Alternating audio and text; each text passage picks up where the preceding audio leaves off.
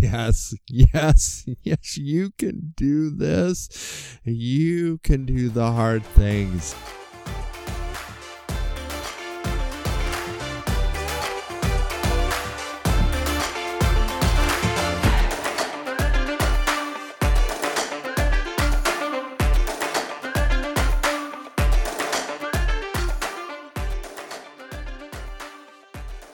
Well, welcome back, ladies, to another week, and uh, so excited to talk to you. There's a great topic this week. We're going to talk about how to change the way you think. Well, maybe we're just going to kind of dive into that a little bit because it's like it's kind of a bit of a deep subject, and we may spend a few sessions on that. But I just want to tell you before we start hey, I know you can. Yes, you can. And you know you can Tell yourself, I know I can. Whatever today holds, tell yourself, I know I can.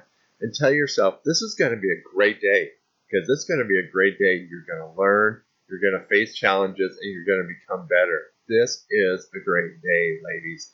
So let's get into it. Changing the way you think. One of the things that I learned that has been so profound for me because I've been working on changing the way I think for quite a long time. And honestly, I was quite an asshole and a jerk years ago, and uh, I've changed a lot in my life. And uh, it hasn't always been easy, but I really am enjoying the person I'm becoming because I actually like people and I can interact with people, and I actually truly, from my heart, in a genuine way, care about people. But one of the things I've learned is as you change the way you think, you will go through withdrawals Crazy, right? Absolutely crazy. And you're like, withdrawals from what? You know, the habit of thinking a certain way. Well, that's certainly true because we get in habits of how we process things and how we look at our the world around us, and you know, our brains are always trying to make sense of the world around us, and sometimes don't draw accurate conclusions. But the truth of it is, is that our bodies when we think a certain way, whether positive or negative, our body produces chemicals relative to the way we think. So if we're thinking positive thoughts, our body is producing those positive chemicals that, you know, release endorphins, wash over our brain, kind of make us happy. And if we think negative thoughts, you know, we're probably getting wash of cortisol and some adrenaline and, you know, I don't know all the chemicals, I know some of it, some of them. But what happens is that we begin to change from probably, because none of us want to change from thinking positive thoughts, we want to think change from uh, thinking negative thoughts, that our body is addicted to those chemicals. So as we begin a stint of a week long of thinking positive thoughts, and we're doing really good, what happens is our body's like, hey, I want a hit of that chemical. Even though it's bad, even though it's not good for us, and even though it doesn't necessarily make us feel well, our body is used to those chemicals and it wants those chemicals. And so there is a real challenge as you begin to think a different way.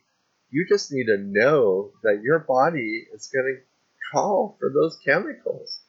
And for me, this is super helpful because I know in advance that as I pursue maybe a, a quite a paradigm shift in my thinking, that I'm going to hit a point of withdrawal and that it's going to be hard. It's going to be drop down, you know, the rubber hits the road and it's like I'm going to have to dig in my fingernails to make it through that.